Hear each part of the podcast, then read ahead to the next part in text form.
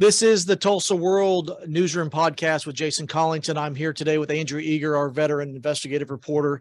And uh, she's got another story that's, again, we assign Andrea these stories when they're complicated and they're about to make history, possibly make history. Uh, we call Andrea. Uh, Andrea, your latest story is about this effort by the Catholic Church uh, to establish the what could be the first religious charter school in the United States here in Tulsa, Oklahoma.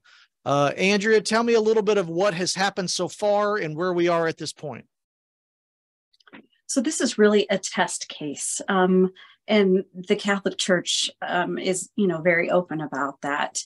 Um, it turns out that the Archdiocese of Oklahoma City and the Diocese of Tulsa, um, you know, that's those are the the structures, the the overhead, so to speak, of the uh, two sections of our state and all those Catholic churches. They partnered um, together and started working with uh, um, a, a, clinic of lawyers um, who specialize in um, religious freedom, is what they call it, at the University of Notre Dame's law school about 18 months ago. And so, a little over a year ago, a letter went um, from the bishop in Oklahoma City to the statewide virtual charter school board saying we intend to apply for sponsorship of an online Catholic school. And here are all of these uh, legal reasons uh, um, why we expect not to be um, denied or discriminated uh, based on religious grounds. And so, um, you know, that was sort of uh, the first indication that um, that this was coming, that this was in the works. And then um, they went ahead and applied at the end of January and um, and I spent a little over a week reviewing a you know 255 page charter school application laying out their plan for this um, catholic online school that could serve um, kids all across the state uh, like epic charter schools does like oklahoma virtual academy. Um, but it would be an actual religious school that teaches um, the catholic faith um, throughout and um, and that would be the first of its kind in the state, according to um, legal experts on this subject. So it's uh, you know an Oklahoma-based news story that's getting national attention. And one of the things that kind of again, there's there's twists and turns in this story.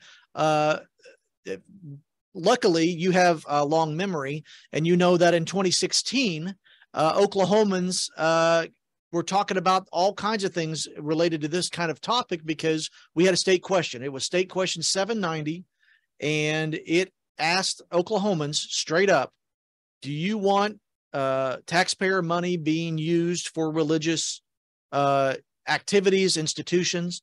And as you reported, um, 790 went down 57% to 43%. And only 10 counties out of 77 counties in Oklahoma voted yes for this. And so that was the law. It's been the law since 2016. I mean, it's been the law. And then again, the chance for it to be reversed was in 2016. But kind of a curveball came uh, from our attorney general right before he left office. What was that? Yeah, John O'Connor was the appointed attorney general um, uh, until uh, he left office the first week of January. Governor Kevin Stitt appointed him when our last elected uh, Attorney General Mike Hunter left office uh, through resignation. And um, uh, O'Connor issued this non binding, it's called an advisory legal opinion.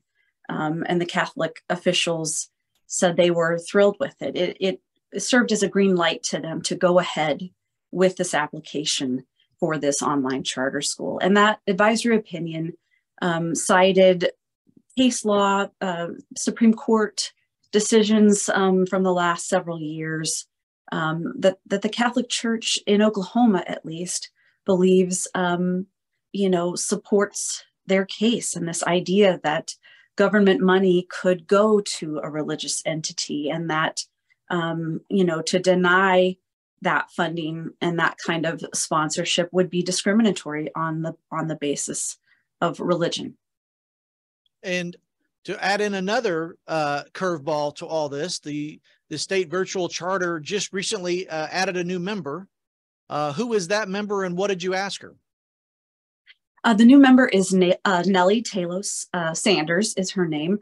Um, the first thing I learned about her is that her husband was in the, the Oklahoma State um, House of Representatives for a really long time, I think 12 years.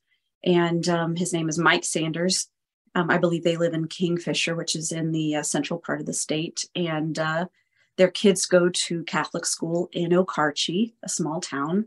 And um, Nellie works for a Catholic um, affiliated Catholic founded organization um, that serves uh, it's currently a residential center for adults with special needs, and um, they are working on um, extending into um, education, workforce type training for um, their residents as well as other um, adults with similar needs. And um, Ms. Sanders uh, told me as soon as I asked her, you know, I said, is it a coincidence that the Senate pro tem Greg, Greg Treat appointed you to this board given you know this matter that is um, is about to be deliberated and she said absolutely not um, you know but she said um, she has been an advocate for different kinds of uh, learning needs that um, she said she herself is dyslexic and uh, her two children are dyslexic. And it's um, you know that, that is a, a is a big um, offering that um, charter schools, that online charter schools in particular, um, sort of advertise and promote that they're an alternative um, learning option. And um, the pacing uh, can be different based on a, child's individual needs. Um, and so she said uh, she didn't think it was a coincidence that she's Catholic and, you know, works in in that space as well and um, but she also says she has a, an interest and passions in this area that she thinks will serve her well. And um, there are two vacancies still on that board. I think that's worth noting. Correct, um, correct. the statewide and- virtual charter school board is, is technically a very small state agency. Um, it governs only online charter schools. Um, that has changed a little bit over time. Epic Charter Schools, for example, um, has in person locations where um, the learning is still based on, on, a computer, but there are adults in the room. Parents can drop their children off. And um, St. Isidore of Seville Catholic Online School, um, you know, has proposed offering that kind of opportunity at Catholic churches around the state. They said, you know, there could be a handful of kids um, in a Sunday school classroom on Sunday, and those same could, kids could um, be in the same classroom on Monday, um, engaged in this online Catholic school if they receive sponsorship. So, um, but this board, uh, the statewide virtual charter school board, has had three members for um, about, gosh, it's probably been about a year um, getting close to a year now. And um, so uh, their third member was Brandon Tatum. He resigned in November to become Governor Stitt's chief of staff. When he did that, the board, uh, the board's membership dropped to two. Well, a quorum of that board uh, is three members, so they couldn't right, hold public right. meetings by law in December and January. And so the appointment of Nellie Tayloe Sanders solved that problem. They were able to meet this week. Um, but there are still two vacancies, and um, I the appointments uh, to fill those I, I, believe will occur before the March meeting. Um, House Speaker Charles McCall is responsible for one of those appointments, and Governor Stitt is responsible for the other one. And uh, I believe that those will happen because um, you know it may be critical to the, this decision that yeah. um, that there be five votes. You know, um, it's hard to do anything if there's any dissent when you've when you've got three members present. It means everything has to pass unanimously or it fails. So um, I, I believe those appointments are imminent. And one of the things that one of the big questions that when when you look at the comments that were on this story on social media, when you when I've heard some of the chatter about this is the Catholics have always had schools, many times very, very good schools. Why don't they just do this on their own? Why don't they just make a virtual school on their own? Uh, they're private schools here in Tulsa, across Oklahoma, uh, that the Catholic Church uh, uh, sponsors themselves, pays for themselves. Um, why aren't I, why don't they just do this this virtual school on their own? Why are they? What's the big thing of why they need taxpayer money to do it? That um, coincidentally enough, probably not, was um, the question of the statewide virtual charter school board chairman at this week's meeting. Um, that chairman is Robert Franklin. He's a top administrator at Tulsa Technology Center. Um, service on that board is is voluntary, and so he is uh, an appointed member. I think that's worth noting. But his uh, one of his first questions to the um, uh, people presenting this from the Archdiocese of Oklahoma City um, was, you know, that very thing. Why, if if there's um, a need for this or a desire for this, you know, why hasn't the Catholic Church done this on its own? Um, and there were two different answers. Uh, there were two presenters. Uh, one was a man, I believe, named Mike Scaperlanda. He is an attorney who um, represents the Archdiocese of Oklahoma City. And his first answer was um, that uh, that there was a lack of an of imagination. Those were his exact words. That um, it wasn't really thought of or envisioned until um, the pandemic hit and a lot of learning across the globe moved online and um, and then uh, the the woman over uh, Catholic schools for the Archdiocese made most of the remarks and, and most of the presentation to the board her response was a little different than his. She said, um, you know, that there is a need out there, that there are parents in places like Lawton. For example, she mentioned military families who, um, you know, have uh, need to relocate frequently, and the consistent choice that they make where they wherever they relocate has um, been Catholic schools. And so she said they have received calls from places like Lawton, where parents are looking for a Catholic school option and don't have one. Um, and she said um, that cost is a barrier uh, and that the competition, she said, these other online virtual schools, they are free. And so then cost comes into um, into that scenario for parents because um, and for the Catholic Church because the other opportunities that parents have to choose from for online schooling are free. So th- that was their answer. Um, Mr. Franklin didn't indicate publicly um, that he was satisfied with that answer. Um, and um, and there were other questions, particularly from uh, Mrs. Sanders, the newest the newest member. She had a lot of questions um, about uh, the this proposed school's ability to serve students with um, different learning needs. Dyslexia came up. Uh, Mrs. Schuler from the Archdiocese um, mentioned that um, dyslexia is the most um, common special education need that Catholic schools in our state see currently. And, um, and Mrs. Sanders challenged her a little bit more about the ability of the Catholic Church to serve, um, and I think Mr. Franklin jumped in there as well in asking about um, their ability to serve students with more profound special education needs. And um, the response was, well, we don't have much of that currently. It's something we would have to uh, work on. I, I think one of the things is is again we are kind of at a time right now where we've got uh, either you or Carmen uh, Forman at the Capitol, Barbara Hoberock, Randy Krehbiel, uh, Lenzy uh, Krehbiel-Burton. We're writing about education, it seems like every day. Uh, and, and since the start of this legislative session, and of course, every almost seems like every day before then, uh, the future of Oklahoma uh, education in Oklahoma is on the table. Uh, and this is the latest thing I think you would agree that has now come before the decision makers um, as as the governor, the state superintendent, many members of the legislature who think one way or another. Um, the House uh, Republicans just we just reported just today. Uh, Carmen sent a, a, breaking story today that the House Republicans uh, here in Oklahoma have have put out their plan when it comes to how to deal with school choice.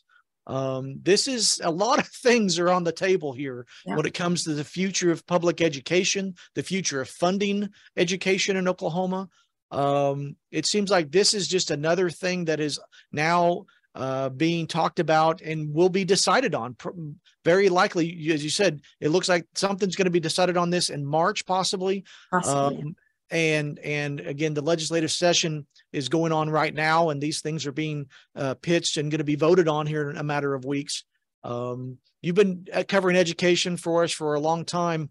Uh, is this are we are we in a new time of of so many choices to make uh, as taxpayers and, and as voters in Oklahoma, then yeah, I mean something is happening, and this is not a coincidence um, at all. You know, a lot of these um, so-called school choice proponents they know each other, um, they work together, they are um, supported by the same few organizations um, in our state, and um, you know, interestingly enough, I think uh, I felt like uh, for a month or two when you know after it became apparent that this charter school application was going to come in I, I think that was known right at the beginning of december um, after o'connor's opinion came out. And it made it very clear you know that the next step was going to be this charter school application. Um, I, I felt like uh, everywhere i turned to ask you know this is a really big deal, isn't it? I mean, this could represent a, a whole other kind of sea change than the idea of private school vouchers that has been um, bandied about and was a, a, major issue of the gubernatorial and state superintendent elections last year.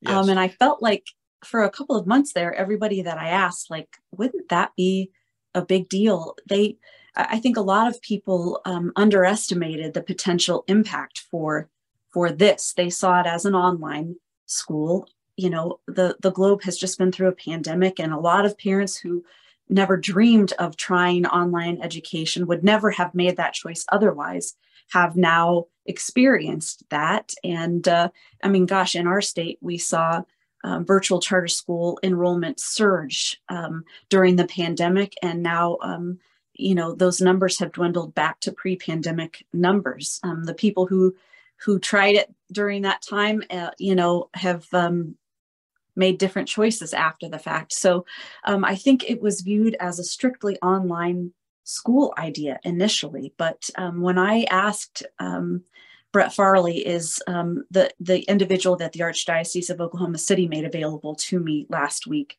to ask questions um, to so I could fully understand um, the application, things I didn't understand in reading it or that weren't clear to me, um, and to get some of the context of the why and, and how. Um, Mr. Farley said this is not just an online school, that their idea is that, uh, to use his words, he said, uh, to pipe German class into Bishop Kelly Catholic High School in Tulsa if a, if a student wanted to take it, that they could go to a dedicated classroom at Bishop Kelly a current existing Catholic school student and go in and take a German class through St. Isidore of Seville um, Catholic Online School. And um, in that moment, I thought, like, I wasn't, you know, I wasn't off course and asking, like, the potential for this is is much greater than it might seem to some people on its face. Now, um, the proposal calls for the school to enroll as many as 500 kids the first year, and they their plan um, to grow um, you know, at what they believe is a manageable pace um, includes the statement that they will self cap at 1,500 students by year five. So it's not going to be another epic charter schools with, you know, 20,000 students, right. 20, yeah. 25,000 students, you know, within a few years because of their own growth plan. But, um, you know, um, and also the idea of part-time enrollment would require a, a change in, in in law. Um, we saw that issue brought up in the criminal charges brought against the founders of Epic last year. Um, they were accused of falsely inflating um, the the enrollment numbers of that school and self-dealing, self-enrichment um, through part-time enrollment of students in a public school. And so um, I think there are some you know questions unanswered about um, parts of the plan and um, um, the biggest question obviously is the constitutionality of it And right. um, that's where the statewide virtual charter school board left things um, at their meeting this week, you know, was to say, we've got to figure this out. We've got to get some legal advice. Um, it's worth noting that Mr. O'Connor is not our attorney general anymore. Um, he ran for election and um, he lost in the Republican primary last year to an attorney from Tulsa named Gentner Drummond. He's our new attorney general. And um, so I think it'll be interesting to see if um, there are any differences of opinion um, since uh, the leadership of our attorney general's office has changed in the last two months um, since that opinion came out. Um, it's also worth noting that the um, attorneys who advise the statewide virtual charter school board work for the Attorney General of Oklahoma. Right. Um, they have assigned legal counsel from the AG's office. So, um, yeah, the first question is Is it constitutional? And um, uh, the Catholic leaders in Oklahoma, again, it's both the Archdiocese of Oklahoma City and the Diocese of Tulsa who have partnered. Um, it seems like the Archdiocese of Oklahoma City is certainly taken the lead on this. Uh, there was no one from Tulsa at the podium um, this week at the statewide virtual charter school board, but they have the support of attorneys at, at Notre Dame who, you know, want to see this this change, this this legal precedent um, set, so that they could then make the case for, you know, um, religious affiliated charter schools in in other places in this country. So I also the, think it's worth noting that, uh, yeah. that you know that there are some national uh, Catholic education leaders who are uh, against this, you know, that don't want government entanglement in in private Catholic education um, for kids. So, you know, it's sort of an interesting test case all around. You know, even within the church, I think it's it'll probably be viewed as as a test.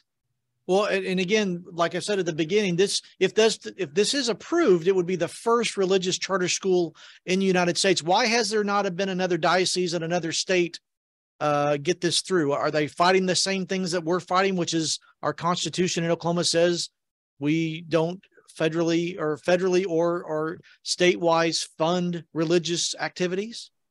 I'm not sure. I'm not sure if it is. Um, you know that there is more opposition to the idea um, at the national level within the within the church, or um, you know, I, I'm not aware of another test case like this at the state level, but there have certainly been you know, attempts, local attempts. I mean, we've seen a couple of um, charter school applications, uh, um, you know, fail or charter schools fail to open here in Tulsa in the last 20 years um, because of religious affiliation being discovered before they opened. Um, I think the last one was in 2016. That school went ahead and opened as a private school. Um, right. I'm not sure if it's still in operation, it may be.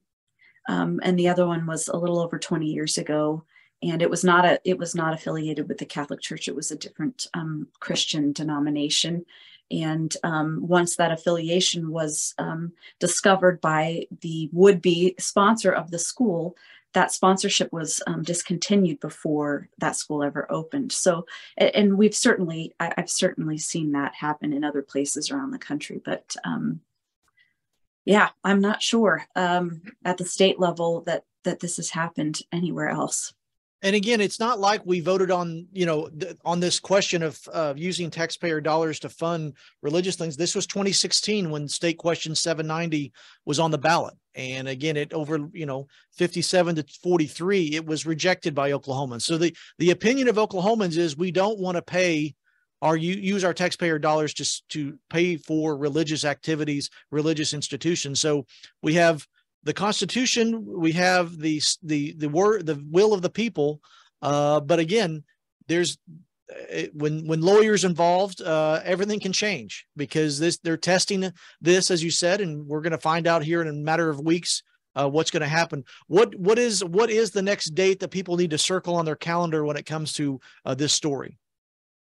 Um, so I believe it's the second Tuesday in March. Um, for some reason, I've I don't think it's March 17th. You you've caught me um that is unawares uh, there. The second Tuesday in March should be the next statewide March 14th. March 14th. 14th. Um, that should be the next statewide virtual charter school board meeting. um, again, if they can get a quorum, that's the other trick. You you know, no one can get sick um, or right. have a scheduling conflict when you've got a three member board. Um, so um, anyway, that's the next planned date. It they have until the end of April to actually respond, and that response is a vote up or down.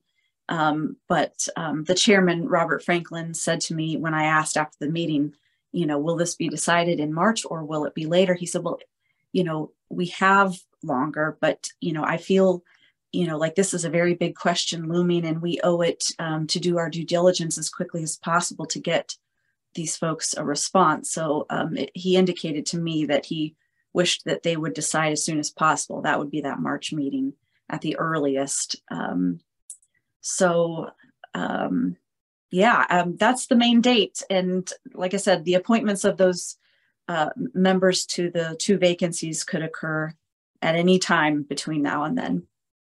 Well, of course, you will be there as you are always uh, at the usually in the front row of the biggest news stories that are happening in our state, especially when it comes to our state government and when it comes to education. So Andrew will be there, report from there. We'll continue to monitor again. If those appointments are made, we'll of course uh, let everyone know about that. And of course, she'll be at that meeting on March 14th to uh, report the latest from there. Andrea, thank you so much for your time. This again, this is the Newsroom podcast uh, from the Tulsa World. Uh, it is available on Apple, uh, Spotify, and Google. And we will catch up with uh, Andrea as this story develops. Thank you, Andrea. Bye.